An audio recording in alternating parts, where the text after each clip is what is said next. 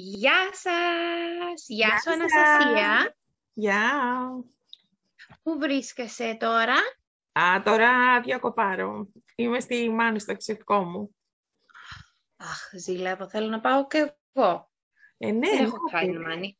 Το καλό, το, το καλό είναι ότι εγώ περνάω καλά. Το κακό είναι ότι μπορεί να μην έχουμε πολύ καλό ήχο, να ακούμε λίγο τζιτζίκια, να ακούσουμε και λίγο τα νύψια μου που παίζουνε. Εγώ έχω ολόκληρο ταλιμπάν εδώ και τρία σκυλιά και ένα- μια γάτα. Τότε νομίζω είμαστε και οι δύο. Αλλά αυτό είναι από πετάμε το πρέπει, το πρέπει να είμαστε ησυχοί. Να είμαστε. Εγώ έχω έρθει από το μπάνιο και έκανα ντους και έβαλα Ω, κραϊόν. Σούπερ. Ε, ε, και πάμε στο πώς. Πώς να ζήσουμε, τα, να κάνουμε ένα podcast αυτά που θέλουμε. Τέλεια. Οκ. Ε, αυτό είναι το τρίτο μας επεισόδιο. Ναι. Και μιλάμε για... Βέβαια, πετάμε το πρέπει και πάμε στο πώς. Και πολλοί στην Ελλάδα και παντού, όχι στην Ελλάδα, ε, λένε δεν πρέπει κάποιος να κάνει διαζύγιο. Εντάξει, υπάρχει στιγμή που εννοείται άμα είναι ένας δολοφόνος ή τέτοιο, αλλά ε, συνήθως όταν ακούς ζευγάρια ε, και χωρίζουνε, λέει δεν πρέπει, κρίμα τα παιδιά ε, και θέλω να συζητήσω με σένα γιατί είναι κάτι που ακόμα το ακούω και βλέπω κοπέλες που προσπαθούν, ε, νέες, πιο μεγάλες και είναι, είναι δύσκολο να πάρεις αυτό το απο- απόφαση και μετά να σου κρίνουν με το πρέπει. Τι νιώθεις γι' αυτό, ναι; Ναι, έχεις απόλυτο δίκιο. Κοίταξε, ε, εγώ επειδή μιλάω πάντα ειλικρινά, θα πω ότι έχω κάνει τρεις γάμους, τρία διαζύγια. Βέβαια με τον τρίτο σύζυγο έχω κάνει τα παιδιά. Επομένως, ε, αυτό που ήταν το δύσκολο ήταν το τρίτο. Okay. Το τρίτο. Αλλά είχαν σχέση με το συνέστημα και τα λοιπά. Είναι διαφορετικό, είναι πολύ διαφορετικό να χωρίζεις και να είσαι μόνος σου και είναι πολύ διαφορετικό να χωρίζεις και να έχεις παιδιά. Ε, θα πω Σωστό. βέβαια ότι εγώ δεν είμαι η, δεν είμαι η κλασική περίπτωση ατόμου, δηλαδή, ναι, σαφέστατα δέχτηκα ε, κατακρίσεις διάφορες, δηλαδή, ε, δεν θα ξεχάσω ποτέ, ποτέ όμως, έτσι, εντάξει, ήταν τραγικό. Ε, όταν χώρισα για πρώτη φορά που ήμουν παντρεμένη με έναν καταπληκτικό άνθρωπο, απλώς δεν ταιριάζαμε. Οκ, συμβαίνει αυτό, δεν καταλαβαίνω ποιο είναι το πρόβλημα. Ε, εγώ ήμουν ακόμα πολύ μικρή, εκείνος, οκ, πο- μεγαλύτερος από μένα, αλλά συνειδητοποίησαμε ότι δεν ταιριάζαμε και δεν υπήρχε κανένας λόγος. Έχουμε- Η ζωή μας είναι μία και είναι μικρή. Γιατί να τις παταλήσουμε δηλαδή με κάποιον άνθρωπο που δεν ταιριάζει, δεν υπάρχει λόγος κανένας.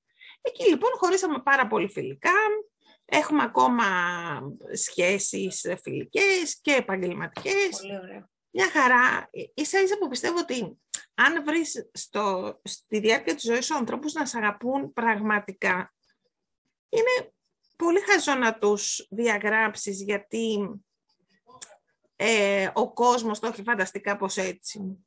Οκ. Σίγουρα. Ε, δεν θα ξεχάσω λοιπόν ποτέ που ήμουν σε μια παρέα μετά το διαζύγιο το πρώτο ε, και ένας ε, φίλος μου μάλιστα κιόλας, ο οποίος σταμάτησε να είναι φίλος μου από εκεί και πέρα, όχι γιατί με πείραξε αυτό που είπε, αλλά γιατί κατάλαβα ότι είναι πάρα πολύ στενόμυαλος άνθρωπος και ότι δεν θέλω να κάνω παρέα με τέτοιους ανθρώπους. Ε, ε, πάνω σε μια συζήτηση ε, μου είπε, κοίτα, όλοι μπορούμε να μιλάμε που είμαστε εδώ, εκτός από σένα. Εντάξει, έπαθα πλάκα, έτσι, δεν το πίστευα.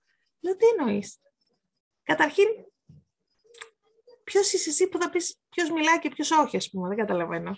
Σώρος. Ναι, ναι, ναι, σωστό. Τραγικό, έτσι. Ε, Πολύ και δεύτερον, δεν καταλαβαίνω, λέω, ποιο είναι το κριτήριο, γιατί εσύ να μιλάς και εγώ να μην μιλάω; Μου λέει, κοίταξε να δεις, γιατί εγώ ε, έχω κάνει ένα αποτυχημένο γάμο, ενώ εσύ έχεις κάνει έναν αποτυχημένο γάμο.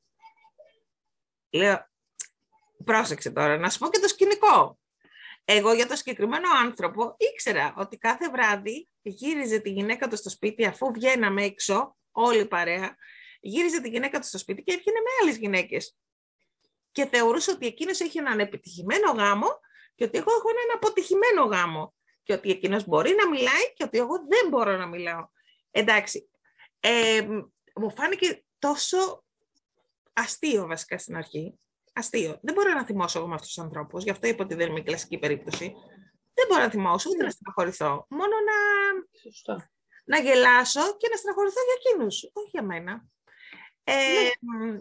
Αυτή ήταν η πρώτη μου εμπειρία, η οποία ήταν τι να σου πω, έπαθα πλάκα. Λέω, τι λέει τώρα, τώρα ο άνθρωπος.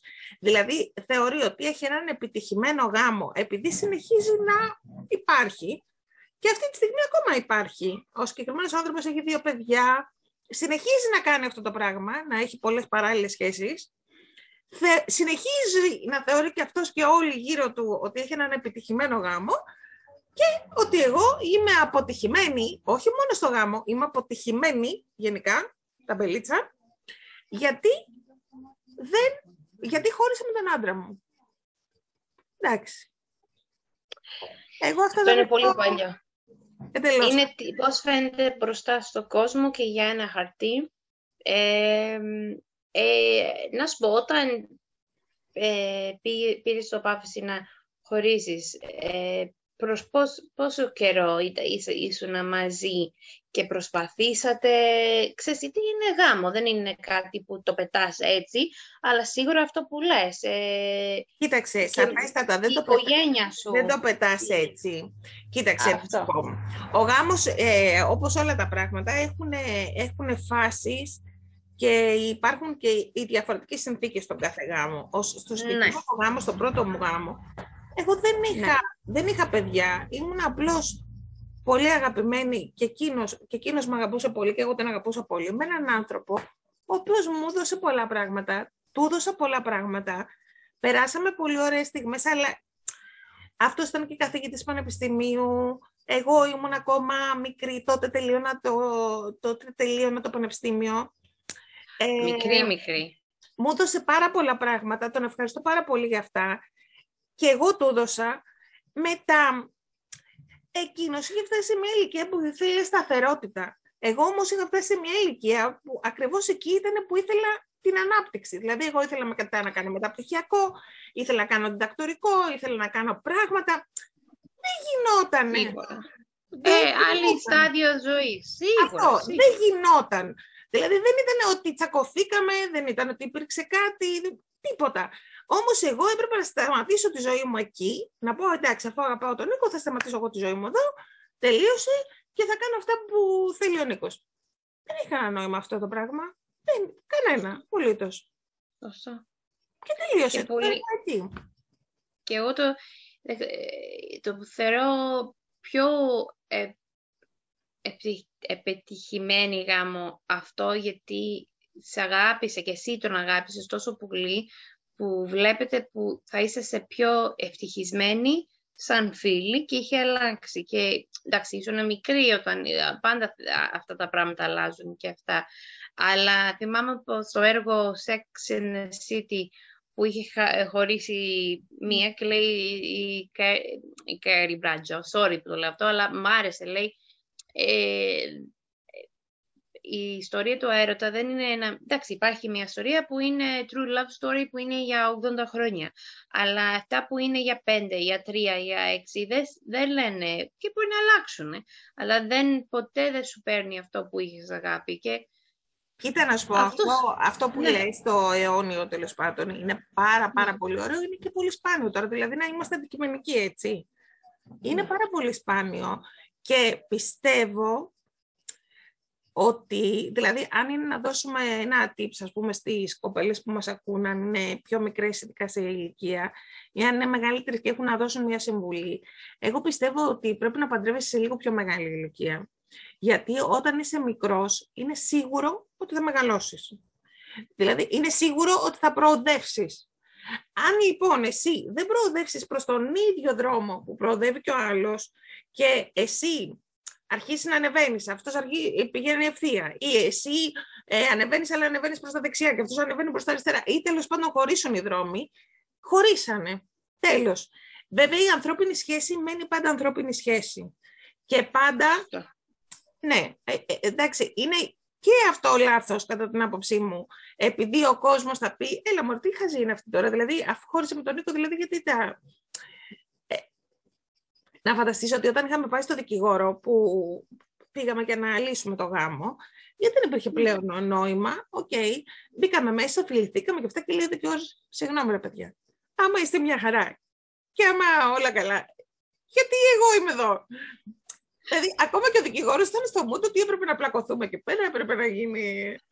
Ναι, που ναι. το θέλω με το φίλο, γιατί από κάποιο και ακόμα τον αγαπάς, όμως σε άλλο αγάπη και αυτό είναι το σωστό. Ναι, ναι. Ε, η οικογένειά σου, άμα μου επιτρέπεις να ρωτήσω, με το πρώτο πώς, έγινε, πώς νιώθουνε; Ε, κοίταξε να δεις. Ε, η μαμά μου δεν έχει θέμα. Ο μπαμπάς μου που ήταν έτσι πολύ, τώρα έχω χάσει τον μπαμπά μου, ο μπαμπάς μου που ήταν έτσι πολύ κλασικός τύπος, μου ε. λέει, τι να πούμε τώρα με το μακαρίτι, μου λέει. μακαρίτι σημαίνει ότι πέθανε, έφυγε, τέλος. Πώς είναι το όνομα του πεθερό μου και κατάλαβα, λέω, τι είναι αυτό το μακαρίτι. ναι, μου λέει, τι να πούμε και πρώτα απ' όλα σε ευχαριστώ πάρα πολύ που μιλάς τόσο ειλικρινά, γιατί πολλοί φοβούνται να το κάνουν ή δεν έχει ντροπή, απλώς είναι κάτι που είναι πάρα πολύ προσωπικό και το σέβομαι, και, αλλά σέβομαι που το λες γιατί θα υπάρχει πάρα πολλές γυναίκες τώρα και άντρες που ακούν αυτό και νομίζω και δίνεις καλό παράδειγμα, γιατί άμα είχες παιδιά με τον πρώτο άντρα σου, νομίζω και να χωρίσατε θα ήσουν ένα καλό co-parent. Ναι, πώς ναι, είναι αυτό. πάρα πολύ σημαντικό. Και αυτό που είπες ε, μια στιγμή, γιατί θα, θα, θα, σου πω μια ιστορία και θα πάμε, γιατί έχω και άλλες ερωτήσεις, όταν θα πάμε στο πρέπει ε, και με τα παιδιά, γιατί εκεί με τρελαίνει και τα έχω ακούσει πολλά, όταν να μην χωρίζεις λόγω τα παιδιά. Ε, η, εγώ είχα σχέση για το πρώτο βιβλίο αρχίζει με αυτό. Είχα σχέση για 9 χρόνια είχα τον ηθικό, είχα όλα αυτά και με κεράτωσε. Ε, αλλά η μέρα που ήταν, ήμουν 24 χρονών, όταν με έκανε ζήτηση γάμο. Στη μερική όλοι εδώ με κοροϊδεύανε, πάνε σε ένα αγώνα, ξέρεις, κατεβαίνω σε ένα αγώνα, το δαχτυλίδι και αυτά. Και ε, η μέρα που ήταν να με ρωτήσει, πριν πάμε εκεί, η μαμά λέει μπροστά σε όλους, ναι, μετά από το 25 πρέπει κάποιος να ε, παντρευτεί, γιατί τα neurons δεν έχει γίνει. Αυτός είχε το δακλείδι στην τσέπη του. Δεν με ρώτησε εκείνη τη μέρα, με ρώτησε τι άλλη. Αλλά ε, είχε δίκιο, γιατί και εγώ μεγάλος, εντάξει, με κεράτωσε, αλλά πριν από αυτό εγώ πήγα πιο ψηλά. Αυτός ήταν πανέξινος, αλλά δεν πήγε στο ίδιο. Αλλά είχαμε σκάσει τα γέλια που είχε πει αυτό. Ε, και είναι κάτι να σκεφτούν οι άνθρωποι. Ε, και αυτό με το, ε, που είναι σπάνια το True Love Story, εγώ είμαι, θεωρώ πολύ τυχερή που βλέπω το, έβλεπα ε, παπούτσι και για yeah. παντρεμένη 68 χρόνια και όντως ήταν καλύτερη φίλη. Δεν ήταν που βλέπεις, εντάξει, είμαστε παντρεμένοι γιατί, εντάξει, τέτοιο, τέτοιο εποχή δεν μιλούσαν και αυτά. Ναι, έχω διαβάσει ε. το βιβλίο και είναι, εντάξει, είναι πολύ συγκινητικό αυτό. Εγώ πιστεύω, πιστεύω πραγματικά στον έρωτα, αλλά είναι σπάνιο. Είναι σπάνιο, δηλαδή θέλει πολλές συνθήκες. Θέλει και δουλειά. Θέλει και δουλειά από το μέρος σου. Όχι απλώς να, με την πρώτη δυσκολία να το πετάς. Okay. Ε, επίσης, μιας και είπα αυτήν την ατάκα, θα σου πω, σε κάποια φάση που είχα ρωτήσει μια, μια γιαγιά, ότι ναι ρε παιδί μου, ποιο είναι το μυστικό, ε, μου είχε πει αυτό το πράγμα και το, και το πιστεύω. Είναι ένα μυστικό ε, που θέλω να το μοιραστώ. Μου είχε πει, κοίταξε να δεις, εμείς παλιά όταν είχαμε, μου λέει, ένα, ένα φόρεμα και, και χάλαγε, πηγαίναμε στη μοντίστα και το φτιάχναμε. Όταν είχαμε ένα παπούτσι και χάλαγε, πηγαίναμε, καταρχήν παίρναμε κάτι καλό πάντα, ε, γιατί δεν είχαμε το περιθώριο να πάρουμε πολλά. Παίρναμε κάτι καλό και όταν χάλαγε πηγαίναμε και το επιδιορθώναμε, δεν το πετάγαμε.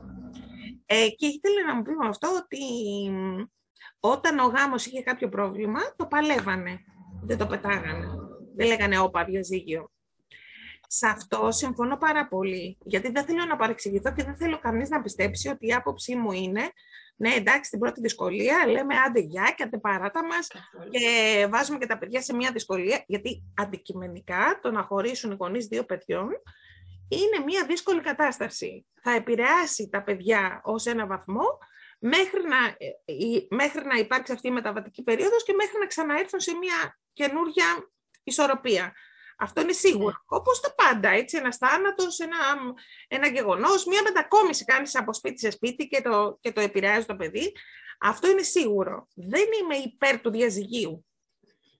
Όμως δεν είμαι και υπέρ της κακοποίησης, δεν είμαι υπέρ της υποταγής, δεν είμαι υπέρ του να σπαταλάς τη ζωή σου για κάτι που είναι καμένο χαρτί, δεν είμαι υπέρ του να λες αυτό το κάνω για το παιδί μου το παιδί μου, αμάρτησα για το παιδί μου, ας πούμε, ναι, οκ. Ε, και θα μείνω εδώ πέρα για το παιδί μου, ενώ εσύ στην ουσία φοβάσαι να αντιμετωπίσεις καταστάσεις. Όσο φοβάσαι να αντιμετωπίσεις καταστάσεις, αυτές οι καταστάσεις μεγαλώνουν και γίνονται χειρότερες και σε καταπίνουν, και το βλέπουμε πάρα πολύ συχνά το τελευταίο καιρό. Αυτός ήταν και ο λόγος που, που ήθελα να μιλήσω εφόλης της ύλης, Ό,τι και να με ρωτήσει θα απαντήσω. Ε, γιατί ξέρω ότι υπάρχουν πάρα πάρα πολλές γυναίκες που το περνάνε αυτό και ειδικά τη συγκεκριμένη περίοδο. Και όταν λέω τη συγκεκριμένη περίοδο εννοώ ότι αυτό το πράγμα πήρε τεράστια... Ε, ε, έγινε τεράστιο κατά τη διάρκεια του COVID και του εγκλισμού. Ναι. Γιατί όταν μια γυναίκα δούλευε 12 ώρες την ημέρα και άλλες 12 ο άντρας της και συναντιόντουσαν και λέγανε ένα γεια και πέφτανε για ύπνο, ε, δεν υπήρχε τριβή. Δεν υπήρχε αυτό το να μαλώσω, το να, το να δω τα πράγματα κατάματα. Όταν όμως για λόγους υγείας με την πανδημία μας είπαν ότι κοίταξε να δεις για δύο μήνες, για τέσσερις μήνες, για πέντε μήνες, θα μείνεις όλη την ημέρα, 24 ώρες το 24ωρο, μέσα σε ένα σπίτι, αναγκαστικά με το σύζυγο και τα παιδιά και θα πρέπει να συνεργαστείτε πολύ καλά γιατί θα πρέπει να ρυθμίσετε τα οικονομικά, αφού δεν θα παίρνετε τους ίδιους μισθούς που παίρνατε πριν. Σωστά. Θα πρέπει να σέβεται ο ένας στο χώρο του αλουνού, γιατί ο ένας θα κάτσει στο σαλόνι και θα κάνει τηλεεργασία και ο άλλος θα κάτσει στην κρεβατοκάμαρα και θα κάνει τηλεεργασία. Ε, θα πρέπει να συνεννοηθείτε ποιος θα πάει ας πούμε, στο σούπερ μάρκετ να ψωνίσει ή τέλος πάντων έπρεπε να ρυθμιστούν κάποια θέματα και έπρεπε να δοκιμαστεί με το ζόρι η σχέση. Εκεί λοιπόν δοκιμάστηκαν πάρα πολλές σχέσεις και ναι. οι περισσότερες είχαν από άσχημα έως πάρα πάρα πολύ άσχημα αποτελέσματα. Οι περισσότερες. Ναι. Γιατί ε, είχαμε πάρα πάρα πολλά διαζύγια, αλλά είχαμε και πολλούς φόνους. Εγώ αυτό, αυτό και πολύ βία. Και πολύ αυτό. Αυτό, λοιπόν δεν μπορώ να το συγχωρέσω. Σε, καμία, σε κανέναν άντρα που το κάνει, υπάρχουν και γυναίκες που φέρονται βία. Και πολλοί είναι. Ναι. Δεν, δεν συγχωρώ ούτε τη βία, δεν συγχωρώ ούτε αυτόν που ανέχεται τη βία όμως. Γιατί και αυτός έχει ευθύνη. Και αυτός έχει ευθύνη. Και νομίζω θα είναι όλο επεισόδιο εκεί. Αλλά έχει ευθύνη αλλά από την άλλη φορά, γιατί έχω κάνει αυτό πάνω στο ψυχολογία, αυτή που το παίρνει, άμα γιατί δεν είναι από μία μέρα. Εντάξει, και εγώ άμα κάποιος με εκτυπήσει θα πω άντε και, αλλά και η μαμά μου με έχει βάλει μέσα να ξέρω πώς αξίζω και δεν είναι καλό τα παιδιά να το βλέπουν. Ή και να σου πω κάτι, και ένα διαζύγιο χωρίς να έχεις παιδιά, ε, πονάς και εσύ. Δεν είναι, δεν είναι κάτι που είναι, εντάξει δεν έχω παιδιά ε, αυτό αλλά και οι γυναίκες που τον έχουν πάθει αυτό, ήδη οι άντρες τους έχουν αποφύγουν από τους φίλους, από το οικογένεια και γι' αυτό όταν περνάς πολύ ψυχολογικά βία, νομίζεις δεν πρέπει να μείνεις. Είσαι σαν αυτά τα σκυλιά που τον βαράνε και πάνε πίσω στο τέτοιο. Ναι, Ακού τι λες, σίγουρα. Εγώ είμαι πολύ απόλυτη σε αυτό, ότι στο πρώτο πρώτο πρώτο περιστατικό πρέπει να φύγεις, τέλος. Δεν ναι. πρέπει να ανεχτείς τα πρώτα. Και εσύ, είσαι, και εσύ, η κόρη σου είναι πάρα πάρα πολύ τυχεροί. Αλλά υπάρχουν πολλές γυναίκες που ντρέπονται να το πούνε. Εγώ ξέρω, άμα η κόρη σου κάνει ένα στην αγγίση, θα έρθει να σου πει και εσύ θα πας με τον όπλο. Αλλά θα πεις, άντε, βγήκαμε, αλλά πολλές ντρέπονται να πούνε... Είμαι σίγουρη ότι και η ίδια δεν θα το ανοιχτεί. Γι' αυτό είμαι πάρα πολύ, πάρα πολύ απόλυτη. Και έχεις απόλυτο δίκιο ότι αυτοί οι άνθρωποι δεν γίνονται ξαφνικά ε, βίαιοι κάποια στιγμή οι περισσότεροι, γι' αυτό, γι αυτό είναι πάρα πάρα πολύ σημαντικό το, το θέμα που συζητάμε σήμερα, ε, οι περισσότεροι άντρες και γυναίκες, τέλος πάντων οι περισσότεροι άνθρωποι οι οποίοι είναι χειριστικοί και οι οποίοι έχουν δικά τους ψυχολογικά προβλήματα που τα καθρεφτίζουν πάνω σου ε, και προσπαθούν να σε κρατάνε με, ε, στη, στο δικό τους, ε, να, να κινήσει όπως εκείνοι θέλουν. Και εμένα ο, ο άνθρωπος με τον οποίο έκανα τα παιδιά ήταν ακριβώς έτσι. Ε, δεν γίνονται ξαφνικά βίαιοι. Χρησιμοποιούν αυτό που λένε τη μέθοδο του βατράχου. Το έχεις ακούσει αυτό ποτέ; Ε, ένας, ένας, ένας βάτραχος, ε, το ξέρεις ότι πηδάει Okay. Αν λοιπόν το βάτραχο τον βάλω ξαφνικά μέσα σε βραστό νερό, θα, θα πηδήσει κατευθείαν, εντάξει, θα πάθει εγκάφματο, ας πούμε, okay, θα πηδήξει, θα φύγει. Όμως, ε, τι, τι κάνουν; Βάζουν το βάτραχο, τι ωραία, μέσα στο νεράκι, στην κατσαρολίτσα, πλατσουρίζει ο βάτραχος, λέει τι ωραία που είμαστε εδώ. Ε, του φτιάχνουν ιδανικές συνθήκες, του βάζουν και ένα-δύο νουφαράκια εκεί δίπλα, χαίρεται, τι ωραία και αρχίζουν σιγανή, σιγανή, σιγανή φωτίτσα από κάτω. Όσο ε, αυξάνει η θερμοκρασία, τόσο παραλύει ο βάτραχος. Μέχρι που στο τέλος έχει, γίνει βραστός χωρίς να το καταλάβει. Αυτό λοιπόν το παθαίνουν πάρα πολλές γυναίκες γιατί είναι έτσι ο τρόπος του χειριστικού ανθρώπου για να φτάσει να σε χειριστεί δεν θα κάνει κάτι απότομο ξαφνικά. Στην αρχή θα είναι πάρα πολύ ευγενικός, θα σου κάνει όλα τα χατήρια. Για... Θα είναι charming. Εννοείται, θα σε ρωτάει τι είναι αυτό που σου αρέσει περισσότερο. Ε, αυτό είναι πολύ σημαντικό να το πούμε για τα νέα κορίτσια ε, και για τα μεγαλύτερα. Ναι. Όταν, και αρχίζεις, με... όταν ναι. αρχίζεις και βγαίνεις στο πρώτο ραντεβού και ο άλλος δεν σου φέρνει καμία αντίρρηση, ε, Καμία αντίρρηση στο πρώτο, καμία αντίρρηση στο δεύτερο. Δηλαδή, της αρέσει εσένα το σινεμά και εμένα το σινεμά. Της αρέσει εσένα ο χώρο και εμένα ο χώρο. Της αρέσει εσένα τα βιβλία και εμένα τα βιβλία. Κάτσε, ρε φίλε, τι είναι αυτό, βρήκα το απόλυτο τέτοιο. Έλα τώρα. Δηλαδή, μπες λίγο στο τέτοιο. Μπες λίγο και πες, τι είναι αυτό τώρα, γιατί, γιατί συμβαίνει αυτό; Είναι... το άσχημο. Συγγνώμη. Είναι... Να πει, πες, πες, πες, και μετά θα πω. Όχι, θέλω να πω ότι είναι κάποια δειγματάκια που στα δείχνει από την αρχή για να καταλάβεις ότι εξ αρχής και βράζεις και να μην τσιμπήσεις περισσότερο. Πρέπει να φύγεις από την αρχή, γιατί ε, πραγματικά θυμώνω που το δείχνουν συνέχεια στην τηλεόραση, τη μία κοπέλα τη σκότωσε, την έριξε από τον κρεμό. Δεν είχαμε καταλάβει τίποτα. Ήταν πάρα πολύ καλός κύριος. Ο άλλος ε, στο φαρμακείο της σκότωσε, δεν είχαμε καταλάβει τίποτα. Πάρα πολύ καλός κύριος. Ο άλλος, ε, ε, απίστευτα πράγματα, ας πούμε. Στη, στη Ρόδο την κοπέλα τη βίασαν, τη σκότωσαν, δεν είχαμε καταλάβει τίποτα.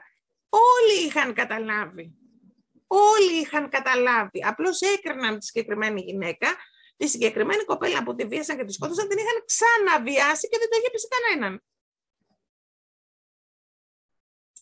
Δεν είναι... Γιατί φοβούνται, είναι και αυτό το, άμα είσαι σε ένα γάμο, ε, και εδώ βλέπω και σε, πολλά μέρη, όχι μόνο στην Ελλάδα, ε, και εγώ να σου πω κάτι, εγώ όταν εντάξει, πήγα να παντρευτώ ευτυχώς μετά από 9 χρόνια τον άφησα, αλλά υπήρχε άλλες σημαίες που άμα σκέφτομαι τώρα, ήμουνα λίγο σαν δεν ήθελα να δω αυτό που γίνεται. Και γιατί η ντροπή δεν πρέπει, έχω κάνει τα invitations, τα, τα προσκάλια, πώς λέγεται invitations στα ελληνικά. Είχα τον νηπικό, θα τραπούν οι γονείς μου άμα χωρίσω ή άμα το σταματήσω το γάμο.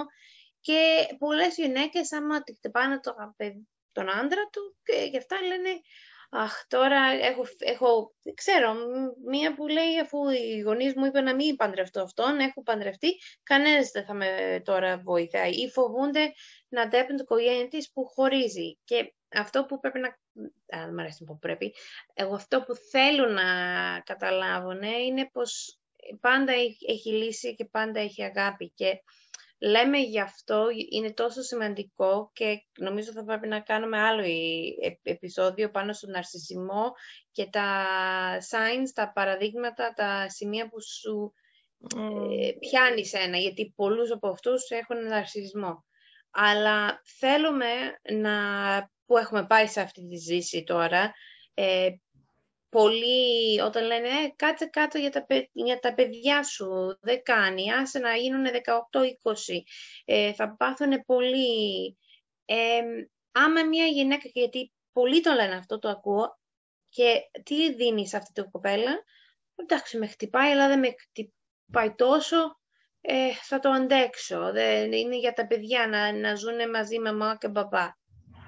Ε, το ξέρω τώρα αυτό που θα σε, θα σε ρωτήσω είναι δύσκολο, αλλά θέλω, νομίζω η ιστορία σου είναι πάρα πολύ σημαντικό να ακούσουν και να ακούσουν αυτοί που κουτσοβολεύουν και λένε μη χωρίζεις, τι μπορεί να πάθουν τα παιδιά τα μάτια τους, άμα κάποιος δεν Θα σου πω και την προσωπική μου ιστορία και θα σου πω και την ναι. άποψή μου σαν, σαν life coach ε, γιατί ως επιτοπλίστων εξασκώ το business coaching, ε, όμως ε, πάντα το business coaching πηγαίνει μαζί, δηλαδή οι σπουδές, ένας άνθρωπος όταν κάνει business coaching σίγουρα κάνει και life coaching.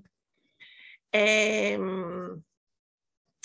η συμβουλή που έχω να δώσω είναι ότι σίγουρα, σίγουρα, σίγουρα από τα πρώτα σημάδια πρέπει οπωσδήποτε να φύγεις. Οπωσδήποτε. Αυτοί οι άνθρωποι είναι πάρα πολύ χειριστικοί και οπωσδήποτε. Δηλαδή, τώρα που τα λέω και οποιαδήποτε κοπέλα τα έχει περάσει και τα ακούει, θα ακούει το, το ίδιο πείμα, λένε όλοι, ανεξαιρέτως. Ε, αγάπη μου, έχουμε περάσει τόσα μαζί, εκείνη την ώρα είχα νεύρα, ε, επειδή σε αγαπάω τόσο πολύ ε, και σε ζηλεύω και δεν πρόκειται να ξαναγίνει ε, και όχι, ήταν μια άσχημη στιγμή κτλ. κτλ. Δεν υπάρχουν όλα αυτά. Αν γίνει μία φορά ένα άσχημο επεισόδιο, θα γίνει επόμενο που θα είναι χειρότερο, θα γίνει επόμενο που θα είναι ακόμα χειρότερο, θα γίνει επόμενο που θα είναι ακόμα χειρότερο και θα καταλήξει κάπου πάρα πολύ άσχημα, όπως έγινε με την κοπέλα με τον πιλότο, όπως έγινε με την κοπέλα στην ε, Αστυπάλαια, όπως έγινε με την κοπέλα στη Ρόδο και όπως γίνεται με όλες αυτές τις κοπέλες και καθόμαστε στις τηλεοράσεις και αναρωτιόμαστε γιατί γίνονται αυτά. Λοιπόν, εγώ θυμώνω πάρα πολύ με αυτό. Τι αναρωτιόμαστε γιατί γίνονται αυτά; Δεν καταλαβαίνω από πού έχουν κατέβει αυτοί που αναρωτιούνται από τον Άρη. Δεν έχουν κόρες, μανάδες, αδερφές, ε, ε, ξέρω εγώ, φίλες, για να τους πούνε ότι αυτό γίνεται παντού και στην καθημερινότητα. Και θα, και πρέπει και, και θα σου και πω το παράδειγμα. Εγώ είμαι μια πάρα πολύ δυναμική γυναίκα και με ξέρουν όλοι αυτοί που, που με γνωρίζουν, είτε, είτε με γνωρίζουν μέσα από τα social, είτε μέσα από τη δουλειά μου, είτε με γνωρίζουν στην προσωπική μου ζωή. Είμαι πάρα πολύ δυναμική και στα χαρακτήρας και, και στη δουλειά μου και γενικότερα. Είμαι δυναμική. Παρ' όλα αυτά, έπεσα σε αυτή την παγίδα.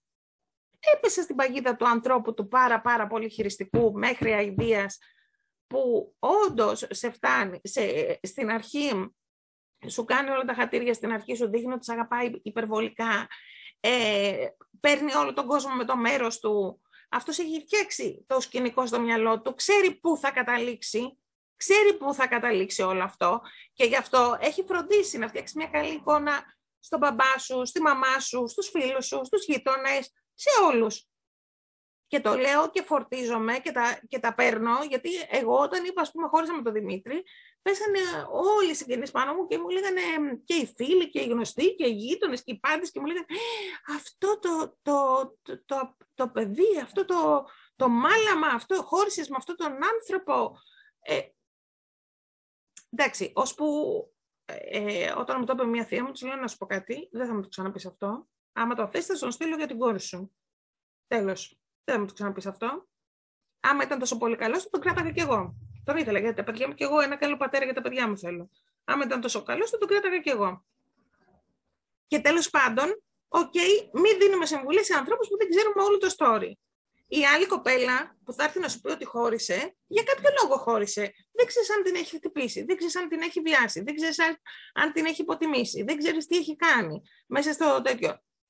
Άσε την ιστορία λοιπόν γιατί χώρισες; Ή γιατί κρίμα; Ή τώρα τι θα γίνουν τα παιδιά σου;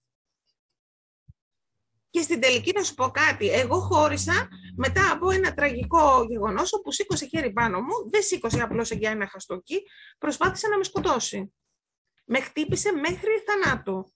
Ευτυχώς, ok, okay, εννοείται για να μιλάμε, τη γλίτωσα. Ε, αλλά ήταν ένα τραγικό γεγονός, έτσι, δηλαδή ε, με ακινητοποίησε ακριβώς όπως την κοπέλα αυτή που, με τον πιλότο, ώστε να μην μπορώ να, να κουνηθώ, να κάνω κάτι και με έπιασε από το κεφάλι και χτύπαγε το κεφάλι μου στο πάτωμα, ώστε να το ανοίξει. Ένας άνθρωπος πάρα πολύ χειροδύναμος, πάρα πολύ δυνατός, πάρα πολύ δυνατός, ε, και κρατήθηκα, απέναντί μου ήταν τα παιδιά μου και με κοιτάζανε και κρατήθηκα από αυτό. Δηλαδή και οι γιατροί που πήγα μετά μου λέγανε, μα πώς κρατήθηκα από αυτό. Είπα, Θεέ μου, κάνε να ζήσω, να ζήσω για τα παιδιά μου. Ok. Okay. Και αμέσως μετά όμως αυτός ο άνθρωπος, ε, θα σου πω κάτι που δεν, δεν στο 'χω πει ούτε σε, σε προσωπική μας συζήτηση. Ο άνθρωπος αυτός είχε φροντίσει να περάσει ένα σενάριο, όπως κάνουν όλοι αυτοί, όπως έκανε και ο πιλότος και όλοι αυτοί, και εκνευρίζομαι και με αυτό το πιλότος, δεν κατάλαβα, γιατί δεν λέμε κανονικά, δολοφόνος είναι, γιατί δεν λέμε κανονικά το όνομά του, πιλότος. Το λέμε πιλότο. Πιλότος. Αυτός, ο, αυτός ο δολοφόνος. Ακριβώς, ο δολοφόνος. Μπάμπι, όχι λες μπάμπι, δεν λέει. Ναι, ακόμα και τον μπάμπι με εκνευρίζει. Φίλε, πες το όνομά του κανονικά να ξέρουμε ότι αυτός είναι δολοφόνος, τέλος, δεν καταλαβαίνω. Έχεις δίκιο. Δεν καταλαβαίνω. Γιατί, το, γιατί δεν τον στοχοποιούμε, είμαστε και κοινωνικά ευαισθητοποιημένοι. Σε ποιο τον δολοφόνο; Ε, ναι, γιατί ήταν όμορφο παιδί, είχε το τσάρ, παιδί, ναι. είχε αυτό. Ο, αυτός, λέω, λοιπόν, αυτός λοιπόν, όπως και ο, ο άνθρωπος με τον οποίο έκανα τα παιδιά, έκαναν ακριβώς το ίδιο. Φτιάχναν ένα καιρό πριν. Αυτός πήγαινε με το ελικόπτερο, κατέβαινε, έδινε τις ανδοδέσει μας, τον έβλεπε όλο το νησί, ότι τρελαίνεται για αυτό το κορίτσι και πόσο πολύ τα αγαπάει και τι καλός που είναι και ε, θυσιάζεται και την πήγε στο εξωτερικό. Τυχαίο. Την πήγε στο εξωτερικό να παντρευτούν. Ε, δεν την πήγε μέσα στο νησί, είχε να πει, ας πούμε, και η μαμά της και ο παπάς της. Το κοριτσάκι μου είναι μικρό. Άστο, δεν Αργότερα, άμα σε αγαπάει, τι περιμένει. Ε, φτιάχνουν λοιπόν από νωρίς ένα πολύ ωραίο σενάριο και εκείνος σκεφτήκε ένα πάρα πολύ ωραίο σενάριο. Παίρνουν τους άλλους ανθρώπους τους γύρω σου με το μέρος τους, όπως και ο δικός μου είχε πάρει τη μαμά μου, τον παπά μου, τον αδερφό μου, τους φίλους μου, όλους με το μέρος τους. Τους είχε πείσει ότι εγώ είχα μια εξουζυγική σχέση και ότι γι' αυτό, αυτός ήταν ο λόγος για τον οποίο ε, και έγινε το περιστατικό το συγκεκριμένο, αλλά και γι' αυτό ήθελα να φύγω. Και ότι αυτός από την αγάπη του, που δεν ήθελε να με χάσει, έφτασε σε αυτό το σημείο, και το, για το οποίο μετά νιώσε πάρα πολύ και δεν θα το ξανάκανε ποτέ και καλύτερα να του κοβόντουσαν τα χέρια και απίστευτα σκηνικά ας πούμε ε, αρχαίας τραγωδίας ναι, θέατρο εντελώς δηλαδή μην μασάτε καθόλου με αυτά, αυτά είναι αηδίες Αυτά παίζουν θέατρο εντελώς εκείνη την ώρα που τα λένε. Δεν τα πιστεύουν καθόλου. Απλώς προετοιμάζονται για το επόμενο βήμα. Σε εκείνη τη φάση, λοιπόν, θα πω, θα πω για τους ανθρώπους που δεν γνωρίζουν τη συγκεκριμένη ιστορία. Ε, για να μην μπουν στο τρεπάκι που είναι ναι, μωρέ, εντάξει, καλά μας τα λέει τώρα η Αναστασία, αλλά η Αναστασία έχει και το σπίτι της, έχει και το εξοχικό της, έχει και το αυτοκίνητό της, έχει και τη δουλειά της, έχει και τα λεφτά της και τώρα μας το παίζει, ας πούμε, επαναστάτρια. Όχι, τη στιγμή εκείνη που το έκανα, δεν είχα ούτε τη δουλειά μου, ούτε το σπίτι μου, ούτε τα λεφτά μου, ούτε τίποτα. Είχα περάσει μια πάρα πολύ άσχημη κατάσταση υγείας, είχα δώσει ό,τι λεφτά είχα και δεν είχα για να γίνω καλά. Δεν είχα, δεν είχα τίποτα, τίποτα και δεν είχα ούτε τη στήριξη των γονιών μου που την είχα πάντα. Αλλά τη δεδομένη στιγμή δεν την είχα. Οι γονείς μου είχαν πιστεί ότι ε, δεν, δεν ήταν φυσιολογική αυτή η συμπεριφορά. Ότι, ότι δηλαδή, φαντάζομαι ότι ε, σε, σε επόμενη φάση προσπάθησε, ας πούμε, να τους πεις ότι έχω και κατάθλιψη και ότι πρέπει να πάρω και τα φαρμακάκια μου και ίσως να πάω και σε μια κλινική κτλ. Κατάλαβες, είναι... Περίμενε, οι γονείς σου ήξεραν που σε πήγε να σε σκοτώσει; Ναι, το ήξεραν. Παρ' όλα αυτά, ε, προσπαθούσαν και είχαν αυτή την ε, τέτοια, είχαν αυτή, αυτό το πράγμα, στο, επειδή αγαπούσαν υπερβολικά τα παιδιά μου και επειδή θεωρούσαν ότι αυτός ο άνθρωπος, εντάξει, δεν είναι τόσο τραγικός, ρε παιδί μου, ωραία, έκανε ένα ολίσθημα, αλλά είναι ένας άνθρωπος που είναι πολύ καλός πατέρας, πολύ καλός σύζυγος, που με αγαπάει πάρα πολύ. Οκ, και για τα παιδιά μου έπρεπε να θυσιαστώ. Ε, δεν είχα ούτε τη δική τους τη στήριξη στη συγκεκριμένη, τη συγκεκριμένη στιγμή. Γι' αυτό επιμένω πάρα πολύ για τις κοπέλες, ότι εκείνη την ώρα πρέπει να κάνεις την υπέρβαση. Εμείς λοιπόν τότε ζούσαμε μαζί με τα παιδιά μου και τον τότε σύζυγό μου, ζούσαμε στο, στην ίδια πολυκατοικία με τους γονείς μου. Έφυγα από το σπίτι μου, μου. Αυτός δεν έφευγε. Και εγώ τι να έκανα. Έφυγα από το σπίτι μου, πήγαν και σε αλλού για δύο χρόνια, μέχρι να το πάρουν όλοι απόφαση ότι τέλος, εγώ δεν γυρίζω πίσω για κανένα λόγο. Έφυγε από το σπίτι μου και μετά γύρισα. Χωρίς χρήματα, χωρίς επιχείρηση, χωρίς τίποτα. Απλώς ξεκίνησα να κάνω διάφορες δουλειές για να μπορέσω να δίνω το ενίκιο και να πληρώνω τους, ε, τους λογαριασμούς και να μεγαλώσω τα παιδιά μου. Εννοείται ότι ναι. δεν έδινε αυτός χρήματα. Εννοείται. Μου έλεγε, άμα θέλεις χρήματα, θα γυρίσεις πίσω. Οκ. Λοιπόν, εκείνη την ώρα πρέπει οπωσδήποτε να κάνεις την υπέρβαση, γιατί αλλιώς θα πάθεις ακριβώς σαν το βάτραχο. Θα ψηθείς και δεν θα το καταλάβεις. Πρέπει οπωσδήποτε, οπωσδήποτε, οπωσδήποτε. Και όταν εσύ θα πάρεις αυτή την απόφαση, τότε και όλοι οι άλλοι θα καταλάβουν ότι είναι σοβαρό αυτό που τους λες και θα έρθουν και αυτοί με το μέρος σου. Όταν εσύ κάθεσαι, τρως την πρώτη, γίνεται το πρώτο σκηνικό που μπορεί να μην είναι ξύλο, να, είναι, να σε βρίσει.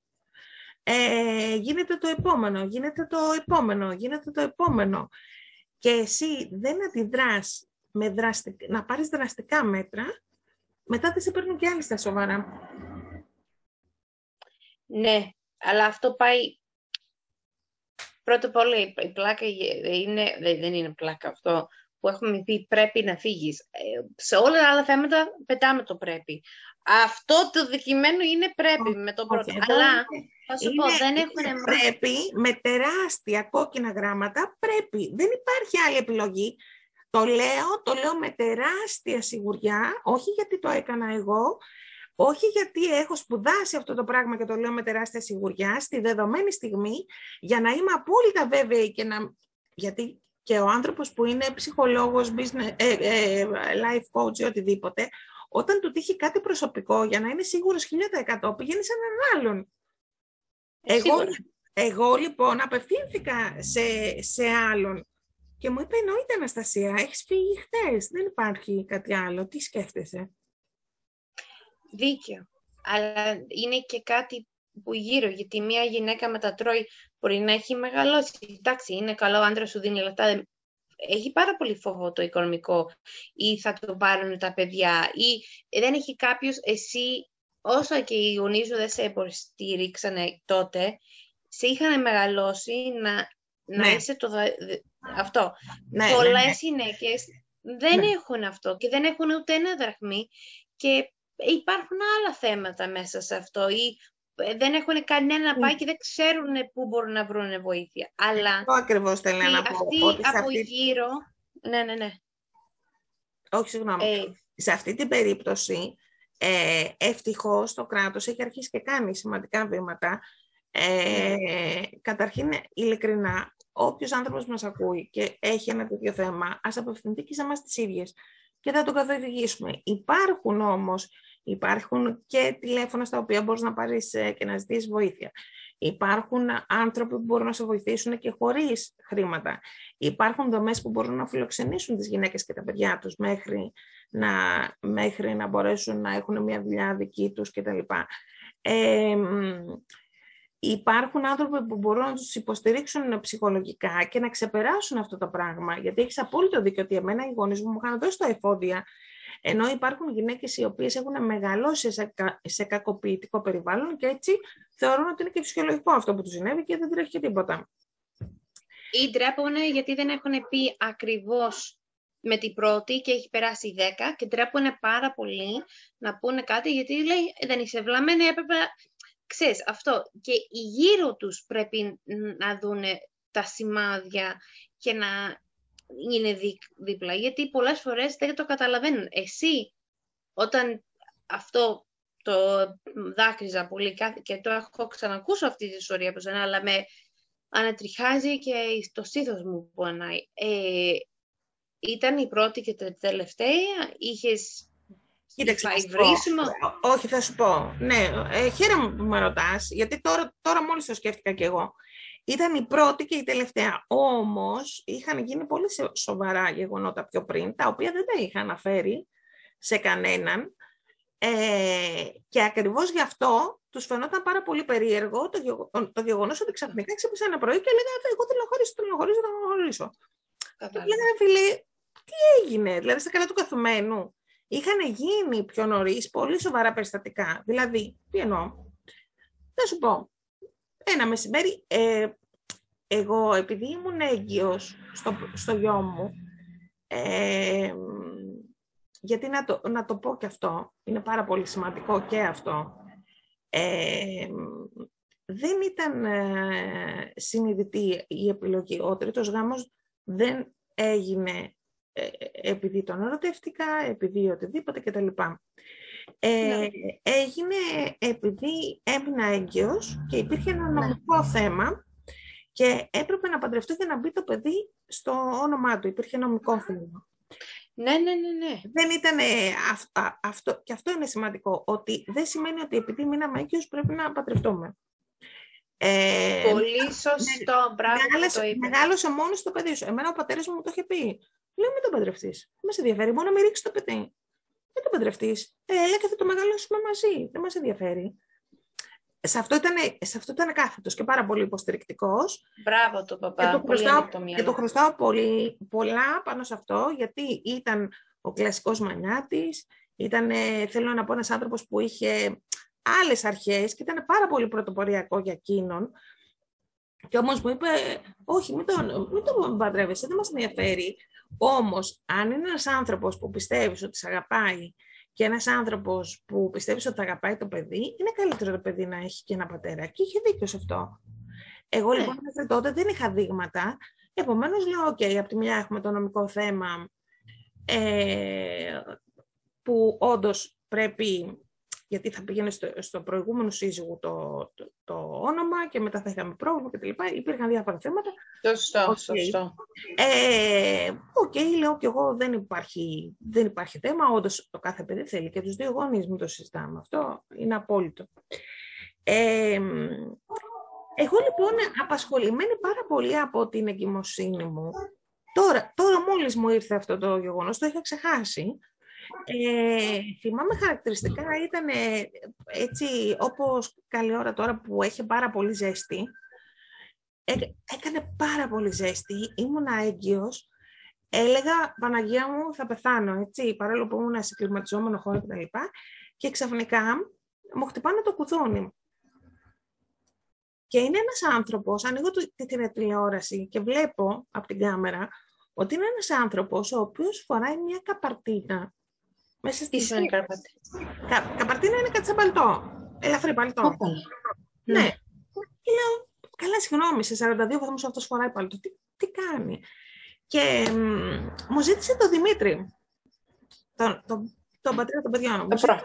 Ναι, μου ζήτησε λοιπόν τον, τον πρώην άντρα μου. Ε, του λέω δεν είναι εδώ, τι θέλετε, γιατί με πείραξε, με, με πείραξε καταρχήν μου φαίνονταν περίεργος. Τι είναι, τι είναι αυτό; Και με, πήραξε, και με πείραξε που ήταν μεσημέρι και ήρθε στο σπίτι να ζητήσει τον Δημήτρη. Του λέω ποιος είστε; Μου λέει τον θέλω για δουλειά. Με πήρεξε και αυτό, ότι αυτό τον θες για δουλειά και δεν πας να τον βρεις στο γραφείο του, πούμε, και έρθεις στο σπίτι μου. Ε, και μου λέει, πες του ότι πέρασε ο τάδε και ανοίγει λίγο την καπαρτίνα και είχε ένα όπλο μέσα.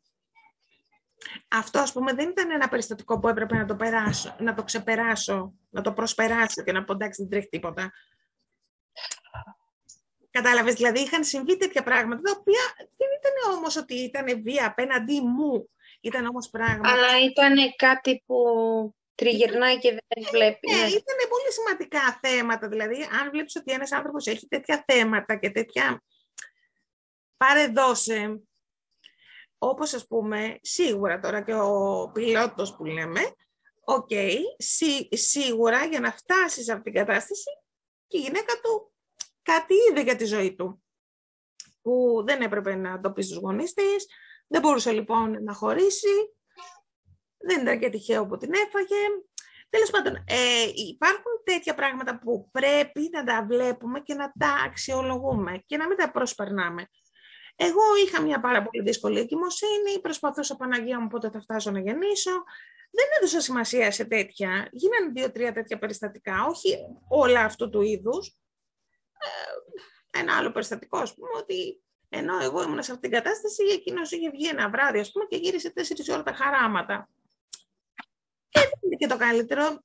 Πάνω από δεν σε νοιάζει κιόλα πραγματικά. Τώρα σ' άφησε μέχρι τις 4 τα χαράματα, ετοιμόγενη, με καύσωνα, με προβλήματα υγείας, με έτσι, με Δεν είναι και ό,τι καλύτερο.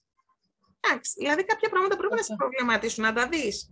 Να πεις τι γίνεται τώρα; Νομίζω έχουμε βρει άλλο επεισόδιο σε αυτό το πράγμα. Ε, ναι. σε ευχαριστώ πάρα πολύ που το λες αυτό, γιατί είναι κάτι που δεν το σκέφτονται πολύ και νομίζω να δούμε, να πάρουμε ένα, να το γράψω κάπου, για παράδειγμα, όταν πας να παντρευτείς ή κάτι σημάδια, αλλά και άμα από τα πρώτα ραντεβού φαίνονται αυτά. Αυτά φαίνονται από τα πρώτα ραντεβού.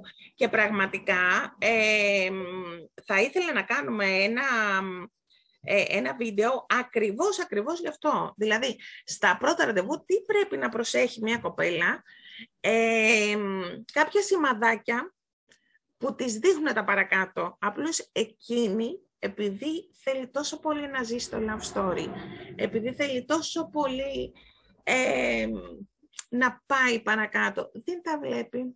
Δεν θέλει να τα δει, τα βλέπει.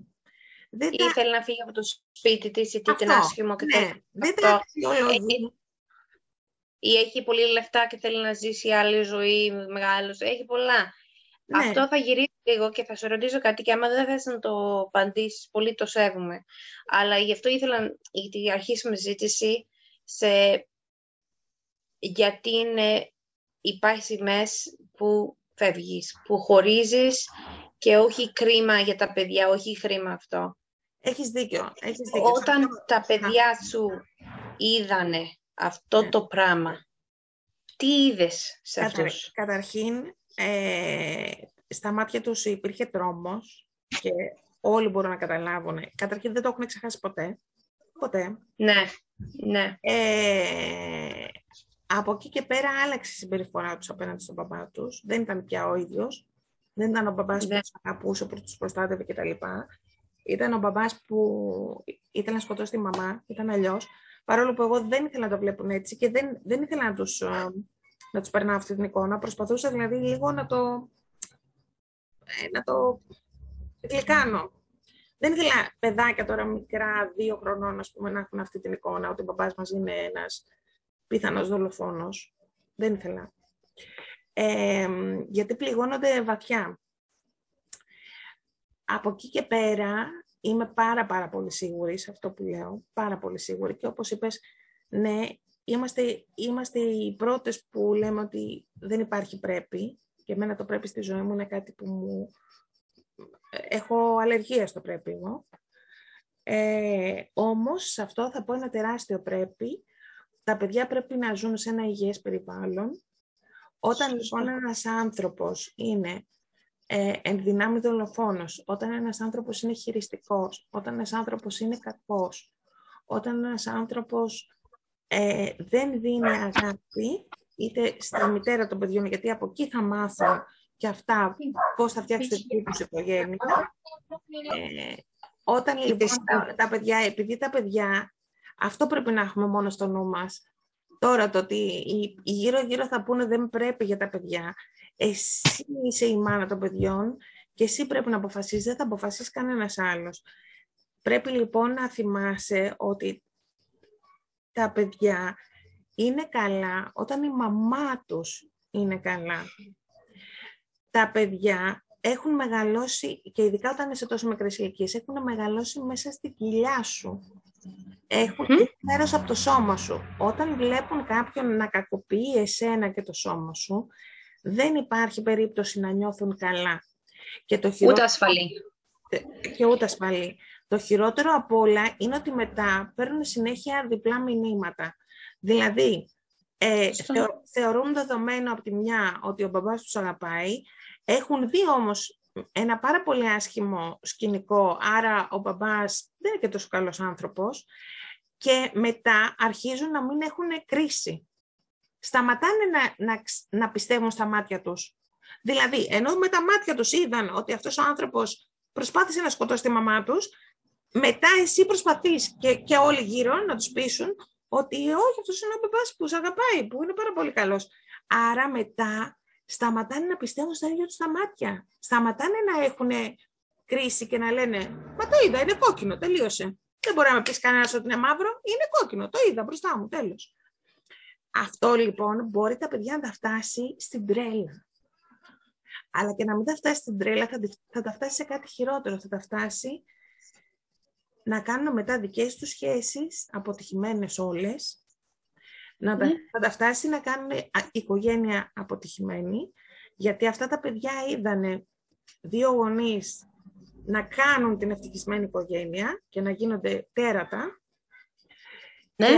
Και, αυτά που είδαν, εγώ δηλαδή σηκώθηκα και έφυγα το κυριότερο, παρόλο που είχα πάρα πολλά προβλήματα, γιατί δεν ήθελα ποτέ μα ποτέ ούτε να φανταστώ ότι ο γιος μου θα γίνει ένας άντρας σαν τον πατέρα του και ποτέ μα ποτέ να φανταστώ ότι η κόρη μου θα βρεθεί ποτέ στη θέση μου. Και για να τους δείξω έμπρακτα ότι αυτό είναι κάτι που δεν το συζητάμε καθόλου, το να απλώσεις το χέρι σου σε μια, σε μια γυναίκα ή το να αφήσεις κάποιον να απλώσει το χέρι του πάνω σου, και το να, βέβαια, να πας σε άντρα, το άλλο, ναι, ναι, ναι. Φυσικά, εννοείται, δεν το συζητώ.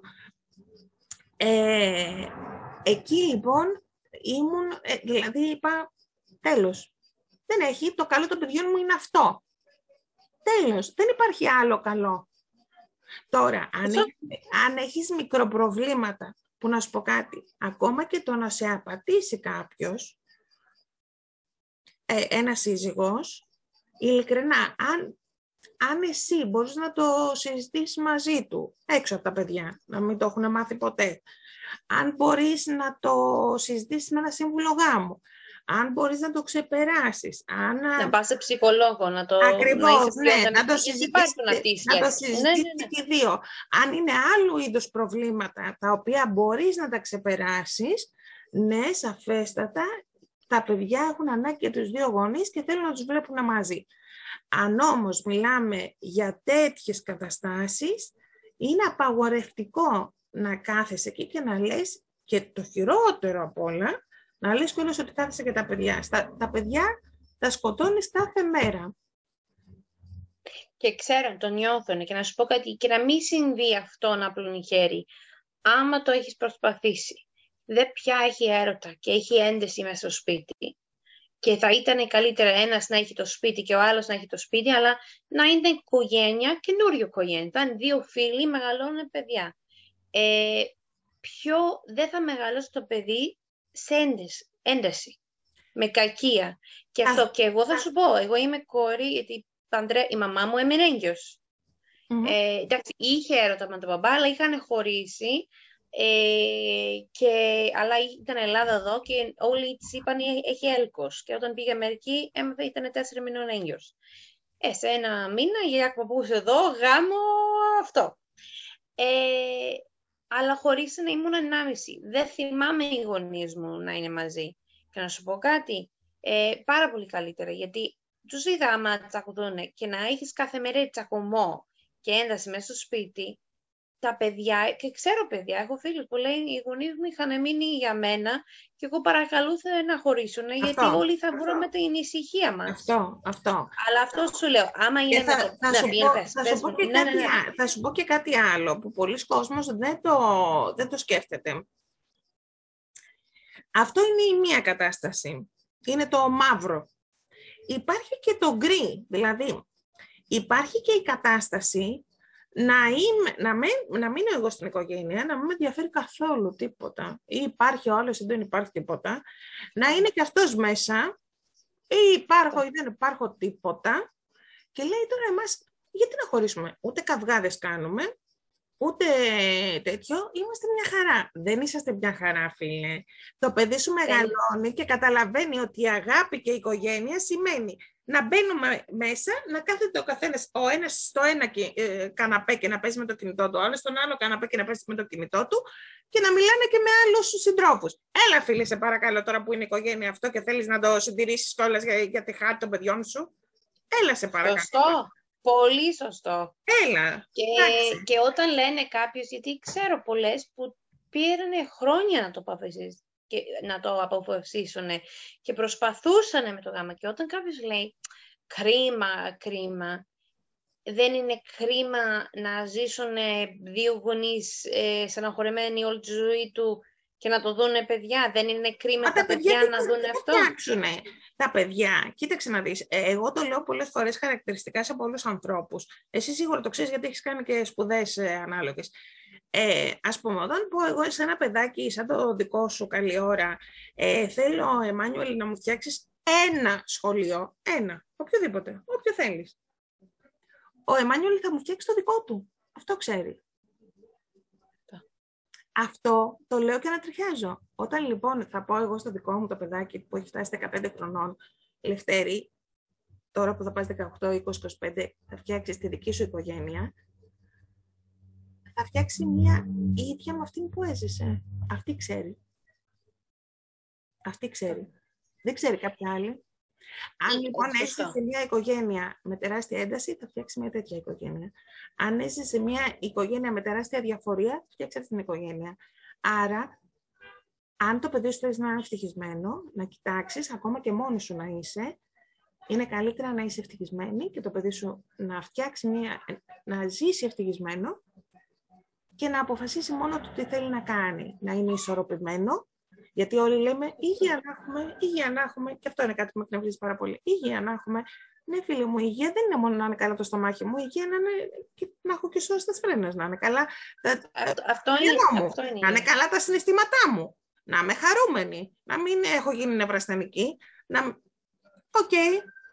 Άμα, άμα θεωρούσαμε ναι. αυτό υγεία, δεν θα φτάναμε τώρα μετά το τέτοιο να έχουμε τη μία δολοφονία πάνω στην άλλη. Είναι και αυτό υγεία.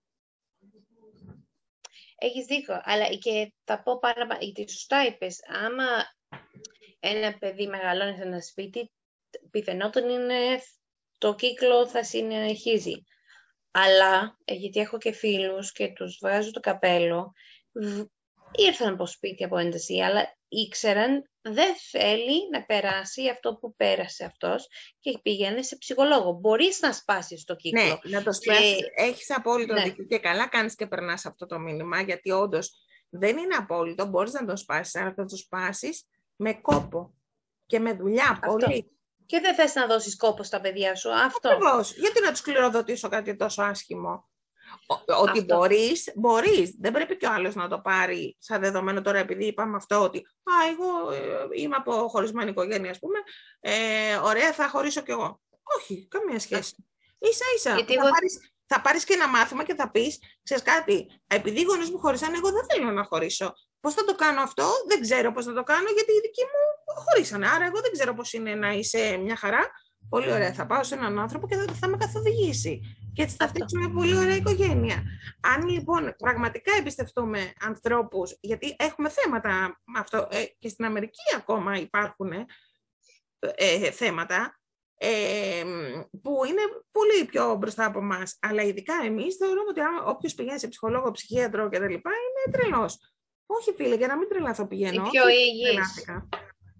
Ναι, όχι, δίκιο. Και να σου πω αυτό και με τις άντρες, γιατί δεν θέλω να Γιατί αυτό που είπες υπάρχουν γυναίκες που κάνουν ψυχολογικά βία και physical violence, το χτυπάνε άντρες και αυτά. Και οι άντρες δεν μιλάνε γιατί δεν πρέπει ένα άντρα να τον πονέσει η γυναίκα. Και αυτό είναι το άλλο. Ε, από την άλλη μεριά θέλω να το φέρω, γιατί να σου πω, έχω δει άλλη γενιά που με την πρώτη και οι φίλοι σου λένε «Α, δεν πρέπει να κάτσεις, χώρισέ τον, χώρισέ της», ξέρεις, και τα δύο. Ε, έχω δει πάρα πολλές που, ευτυχώς το έχει φίλες μου, αλλά και δεν ξέρω εδώ, γιατί εντάξει, είμαστε εδώ δύο χρόνια, αλλά η, στην Αμερική το wedding, το γάμο, να φορέσεις το άσπρο φόρεμα, το show, όχι το show, γιατί να σου πω, και εμένα το γάμο ήταν μεγάλο, αλλά διάλεξα αυτόν που αγαπάω και βγήκε μέσα στην υποκραδιά μου. Αλλά άμα το κάνεις μόνο για αυτή τη μέρα και όχι για το μέλλον, εκεί έχασες την μπάλα. Και μετά όταν βλέπεις ότι όλοι τώρα με το κινητά, με το αυτό, έχουμε τα πάντα αυτά που θέλουμε στα χέρια μας και το θέλουμε τώρα. Και άμα δεν έχει υπομονή, δεν θα το δουλέψουμε, θα το παρατήσουμε. Θα βρούμε κάτι άλλο καινούριο μοντέλο. Το iPad τελείωσε το 2013, θα πάμε στο 20. Ε, κάθε χρόνο αλλάζουμε. Έχουν απόλυτο δίκιο. Σε αυτό δεν Έχουμε συνηθίσει και λένε και ακούω. Ε, εντάξει. Αυτός δεν σου μιλάει, δεν σου δίνει δώρα τώρα, έχει χάσει τα λεφτά του, ε, όλα αυτά. Χώρισε τον. Ή αυτή τώρα έχει πάθει κατάσταση, χώρισε τον. Δεν, δεν, ε, πρέπει να ζήσει τη ζωή σου. Αυτό είναι τραγικό. Δεν μου αρέσει ούτε αυτό, γιατί να σου αυτό πω είναι τραγικό, γιατί είναι ακριβώς όπως το περιέγραψες, ότι οι άνθρωποι είναι αναλώσιμα, όπως τα iPhone. Ε, όχι, δεν είναι έτσι. Ε, οι, ακόμα και οι φιλίες, ακόμα και οι, όλες οι σχέσεις θέλουν δουλειά και θέλουν ναι. υπομονή και επιμονή. Όμως, μιλάω για τις καθαρά ε, άρρωστες σχέσεις, αυτές δεν θέλουν καθόλου υπομονή. Και δυστυχώς στις καλές σχέσεις πολλές φορές δεν δίνουμε χρόνο, ενώ στις άρρωστες δίνουμε. Γιατί, γιατί ναι. αυτοί οι άρρωστοι άνθρωποι ξέρουν να, να σε χειριστούν, ενώ οι καλοί άνθρωποι δεν σε χειρίζονται. Πολλές φορές λοιπόν δίνουμε, παρα... δίνουμε χρόνο στους, στις άρρωστες καταστάσεις, δεν δίνουμε στις καλές. Και είναι κρίμα. Γιατί έχουμε αυτό το εικόνα που άμα ξεπεράσουμε αυτό το πάρα πολύ δύσκολο, θα είμαστε το Hollywood το καλύτερο ζευγάρι γιατί το έχουμε περάσει. Ισχύει αυτό. Εγώ είμαι μαζί σου γιατί όταν κάποιος κερατώνει το άλλο, εντάξει, εγώ έμαθα και έφυγα γιατί δεν είχα παντρευτεί και είχα περάσει πολύ. Αλλά άμα είναι. Να τα σκυλιά συμφωνούν κιόλας. Άμα είναι ένα γάμος 10 χρόνια και τον αγαπάς τον άλλον και ο αγαπάει, μπορεί να έχει περάσει ένα. Έχει πολλά πράγματα. Είναι μεταξύ τους. Εγώ δεν κρίνω καθόλου γιατί ποτέ δεν ξέρεις. Αλλά πάνω στη βία.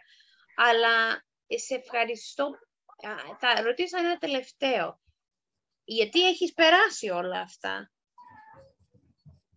Άμα βρήκες το κατόλιγο άνθρωπο, θα ήσουν ανοιχτή να, να ξαναπαντρευτείς και να φτιάξεις ε, δεν λέω να γεννήσεις άμα δεν θέλεις, να φτιάξεις οικογένεια το δικό σου και αυτό ή έχεις πει αντεγιά.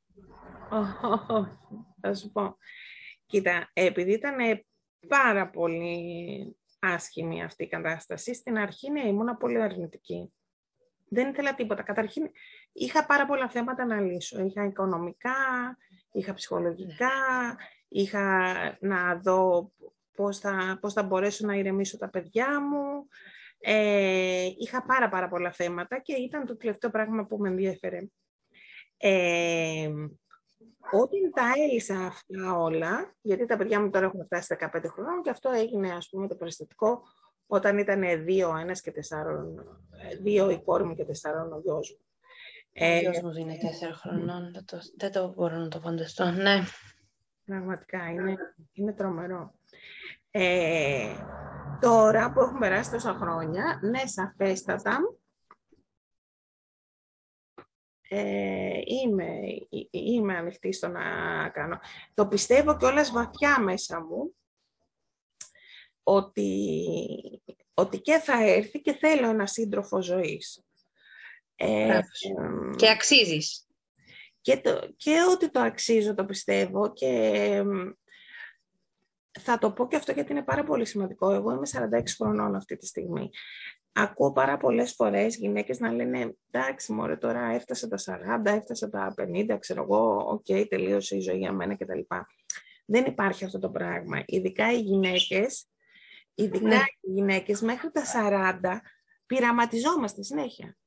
Θα το έχεις προσέξει κιόλας ότι πειραματιζόμαστε μαλλιά μας, πειραματιζόμαστε τα ρούχα μας, πειραματιζόμαστε συνέχεια, συνέχεια. Κάνουμε πειράματα στο, στα σπίτια μας, στα, στα, τι μας αρέσει, τι όχι, κάνουμε παλαβομάρες συνέχεια.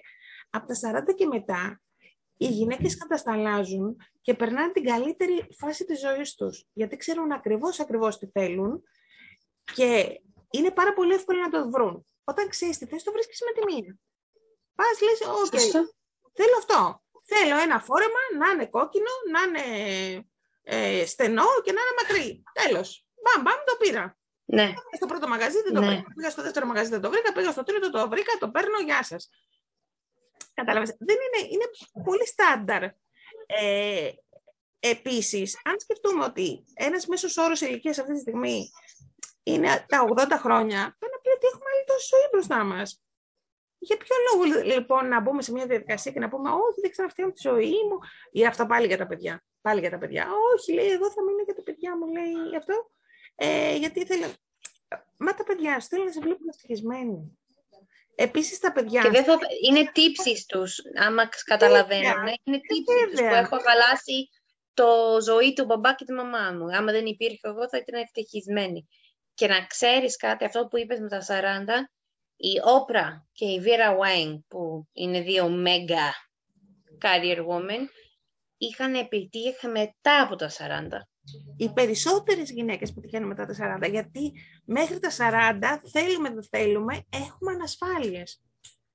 Έχουμε ανασφάλειες σε πολλά πράγματα, στο σώμα μας, στο, στο, στις σκέψεις μας, στο τι πραγματικά μας αρέσει, ποια είναι, ποιες είναι σκέψεις δικές μας, ποιες είναι φυτευτές από γονείς, από αυτό.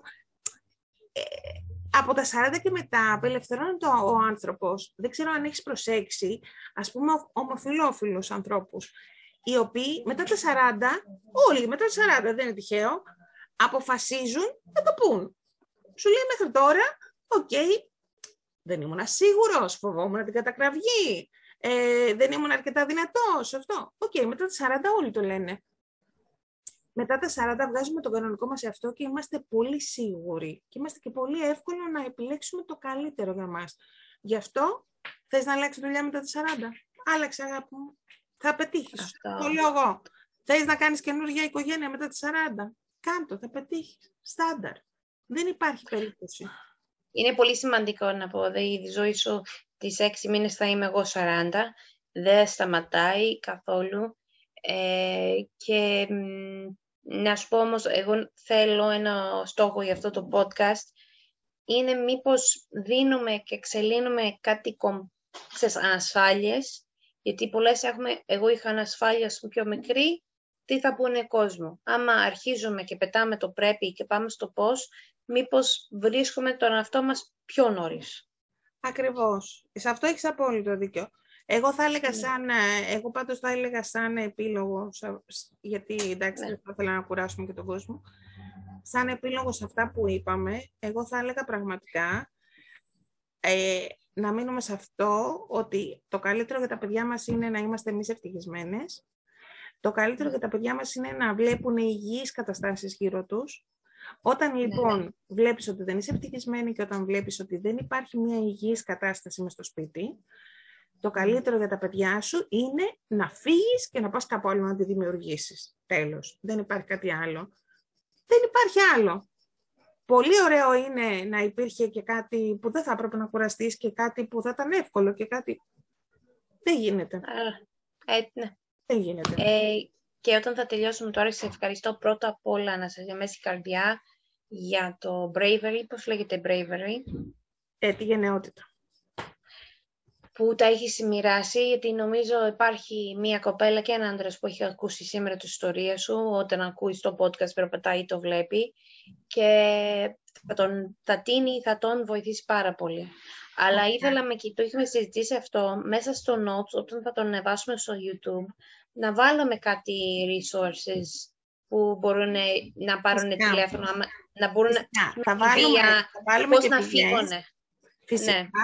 Και εγώ θα έλεγα να μην διστάσουν, ε, να επικοινωνήσουν και μαζί μας.